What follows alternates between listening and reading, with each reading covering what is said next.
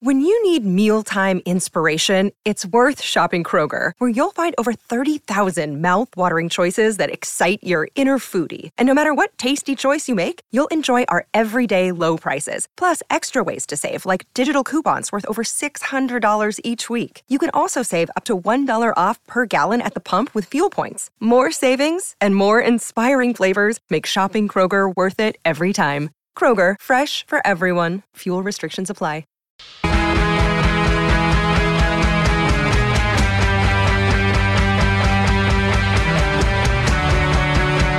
Inside Sports with Reed Wilkins is brought to you by James H. Brown and Associates, Alberta Injury Lawyers, the heavy hitters of injury law.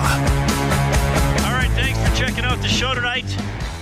Football game on Monday, 3:30 for the countdown to kickoff. Game at 5, Elks at Stampeders. Can Trey Ford do it again as the Elks try to rally after losing every game in the first half of the season? Now 2-0 in the second half of the season. Calgary not doing great this year. They have lost 3 straight, and they are down to 3-8 on the year. They haven't. They've actually lost 5 of their last 6. The only team they beat was Toronto, 20-7, handing Toronto their first loss of the season. Chad Kelly was banged up in that game. Probably had a impact on the outcome, of course. 780-496-0063. Really appreciate some of your comments tonight. We had some good ones, talking some Oilers, talking some Elks, and asking people about their experiences with pickleball. So the reason we're talking about pickleball, and I'm very curious for this next interview, the Canadian National Pickleball League, I didn't know that existed, is bringing the ultimate pickleball showdown to Edmonton on Saturday and Sunday at the Expo Centre, and Joel Pelletier from Red Deer is ready to go. Joel, you're on with Reed. How are you doing? Good. Yeah, no, excited to get this weekend running with our league. Yeah, I'm learning. I mean, I know a little bit about pickleball, but I was saying earlier, Dave Campbell's my producer. I didn't know there was a league. I didn't know there was a tournament. I knew it was big. I didn't quite know it was this big. Let's get to know you first. How long you been playing pickleball? I've been playing casually 4 years ago, and then the last couple of years fairly seriously. So, now Dave told me you're a professional pickleball player. Do you actually win money or get income playing pickleball? Well, competitive pickleball is still kind of in its infancy in Canada. Like, for example, the top players in the States get 6, and the top 5 get, like, 7-figure kind of contracts and deals, especially with, if you're following the news now, there's a lot of kind of growth that's happening in pickleball, and it's leading to a lot more of kind of sustainability. Like, I'm a teacher by trade, but I mean, through pickleball, I've been able to kind of give clinics and do private lessons, and it's been kind of a bit of an additional income, not something that I can do full time, but still something like, I'm getting paid to do something for fun. So. Okay, well, that's pretty. But there's guys in the States making that much. Oh yeah. There's beginning to be millionaire pickleball players. Yeah. Okay. That's amazing. What do you like about the sport? Like, what got you engaged with it? So pickleball is, I mean, when you first hear about it, you think it's just an old, like, it's just like, it's for grandparents. But what I was immediately drawn to is it's kind of an amalgamation of a lot of racket sports. Like, for example, there are elements of table tennis, and the court is the same size as a badminton court, and there is a tennis element to it too. So there are, like, I played these sports growing up, and so to have a sport where they all kind of fit, like, some of the skills I learned growing up kind of translated to me being able to pick up this sport, I was immediately drawn to that. Like, it allowed me to grow quicker in the sport. Yeah, how old are you, if you don't mind me asking, Joel? Yeah, I'm 32. Okay, so relatively young, because I think there's a little bit of a perception that pickleball is a way to keep seniors active, but clearly there's more to it than that. Well, so I think part of the appeal of pickleball is that it's an easy sport to pick up, but it's a difficult sport to master. So you can have someone that's 50 years old who's never played a racket sport in their life, and they can pick up the sport and they have a place to belong. And then you have someone like myself who has a bit of a competitive edge, who wants to see how good I can get at it. And the sport is getting younger and faster. And yeah, it's getting a lot more athletic. But there's something in the sport for all ages, which is what makes it so great. Is it all doubles? Is it all singles? Is there both? Like, I'm that ignorant about it. I apologize. Oh, that's okay. When you go to a tournament, you can sign up for singles, gender doubles, or mixed doubles. So yeah, there's singles is more like tennis. Okay. So if you come from a tennis background, you will most likely, the smoothest transition is through singles, because it's a lot more ground strokes and like passing shots. And then doubles is more of a chess match, and it's more played at what's called the kitchen, which is like 8 feet from or 7 feet from the net. And it's more of a slower game, and you're trying to kind of methodically pick apart your opponent. Okay, and I was saying earlier, I did watch some videos recently. So is that kitchen area, is that where the players aren't allowed to step into? Yeah, they're not allowed to volley the ball in there. Volley the ball in there, okay. Yeah, so they can step in if the ball bounces, but they can't reach in to smash a ball. They can't step in to smash a ball. Oh, okay. So that's why most people stand a little ways back from the net. Yeah, exactly. All right. So yeah. How does the Canadian National Pickleball League work? So there are three events. There was an Eastern split that happened in Guelph end of July, and then there is a Western split that's happening now this weekend, and those are considered the regular season. And then the overall standing is going to determine with our last tournament being in Barrie, Ontario, end of September. That's going to determine the kind of the playoff seeding. Oh, wow. So there are three events total for the first season. And then I believe they're trying to expand to more events as the sport kind of picks up in Canada. Well, that's awesome. That's really cool. And now how does I got the press release. How did there's a team called the West Coast Wolverines. Like, how do the teams work, and what team are you on? Yeah, so I'm on the West Coast Wolverines, actually. And the way it works was it was like a draft. Like, if you ever played fantasy football, like owners essentially. So people around Canada bought a team, and then they had a draft order. And so people submitted. So I went to Vernon in June for a qualifier event, and then you got put in a draft eligible pool. So then these 8 teams just drafted players in early July. Okay. And that was, yeah. So I was drafted onto a team, and so it goes 2 guys and 2 girls. Okay, so that's how it works. So you are on the, which is a great name. Do you guys wear the blue and yellow Wolverine costume from the comics? That'd be incredible. No, but we do have a pretty sweet logo. Oh, no, it's more of it's like it? Black. It's black, and it's a Wolverine kind of like holding onto a ball, like looking like he's up to no good. That's awesome. So, yeah. This is called the Ultimate Pickleball Showdown. Like, what's the vibe like once the tournament gets going? Is it super serious? Is it still lighter and fun? I'm just worried how intense it gets. I'm not worried. I'm curious how intense it gets.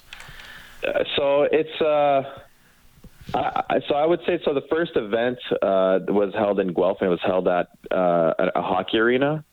And they do a really good job of setting it up and of making it feel professional, because this is essentially Canada's first crack at professional pickleball. Like, I would say that Canada is probably 4 to 5 years behind the States in terms of talent and exposure.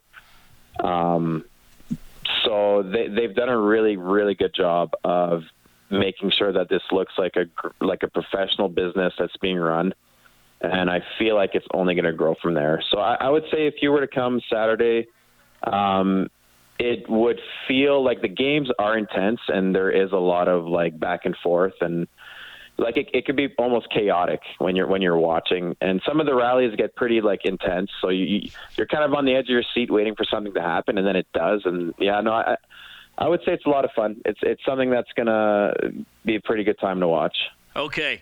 Well, this sounds like a lot of fun. So you're going to be at the Expo Centre on Saturday and Sunday, the Ultimate Pickleball Showdown, part of the Canadian National Pickleball League, coming to Edmonton. How often do you play in a week, by the way, to stay sharp? Like, are there a lot of opportunities to play in Red Deer? So Red Deer has wonderful courts, but to be honest with you, I kind of developed my own system of just drilling in my garage. So like I split a table tennis, like a ping pong table in half, and then I just hit balls against it. And I watch professionals play from the States and then just try to kind of emulate them. And that's where I've developed a little bit of my skills. Okay. Well, but so I would play probably, I don't know, 2 to 3 times a week. Okay. That's amazing. Well, Joel, thanks for educating us. I've learned a lot through talking to you and reading about stuff today, so this is great. I hope it's an awesome event here in Edmonton. I hope you and the West Coast Wolverines have an awesome event. Thanks so much for coming on Inside Sports. Yeah, no, thanks for having me, Reed. Have a good day. That is Joel Pelletier from Red Deer and playing in this big pickleball tournament in Edmonton at the Expo Centre this weekend. Love that. Got an email here about Bill Peters I want to get to, and we'll also introduce you to Tyshawn Blackburn from the U of A Golden Bears football team. Your home for all the news and expert opinion. Inside Sports with Reed Wilkins on 630 CHED. Really appreciate the email here I got from Corey tonight as he wrote in about Bill Peters being hired by the Lethbridge Hurricanes. He says, Reed, what Bill Peters did was deplorable. It wasn't an accident. It wasn't misunderstanding. It was hatred and bigotry learned and fostered throughout his life. 4 years away from the game and some courses is not enough to erase everything that he did. If he was truly sorry and wanted a second chance, there would be a true acknowledgement of what he did wrong directly to Akeem Alou, not through social media or the media. It would be calling him, meeting with him, and speaking with him heart to heart. And only then, if Akeem accepted his apology, should Peters come out and feel like he should be given a second chance. I do not believe that Peters is remorseful for his actions. He is remorseful for being caught and the resulting punishment he received. An email coming in tonight from Corey. Corey, thanks for sharing that. I know this is one of those topics that can get a lot of different attitudes. It's obviously, I don't think anybody's going to say, oh, it's okay what Peters did. I mean, he used a word that you should not use, and I'm sure he knew that at the time. It did cost him his job with the Calgary Flames. Now he's, back in the Western Hockey League. He did coach in Russia for a couple of seasons. I guess I would say to Corey, again, thanks for your text. Different opinions, different viewpoints. I don't think that this is going to erase what he did. I think this is going to be something that is, when his name comes up for a long time, that's going to be part of his story. And it should be. Akeem Alou doesn't seem overly interested in meeting with Bill Peters, and I don't think he should have to. Everybody has different looks on second chances. Corey, you clearly aren't comfortable with Peters being hired. I'm certainly not comfortable with what Bill Peters did and said when he was a Alou's coach, and apparently he didn't treat him very well even beyond those comments. Do I think that should mean that somebody never works in their chosen profession again? I don't. I think somebody should have a second chance. He's gone through, the anti-racism training, have to get a coaching certificate.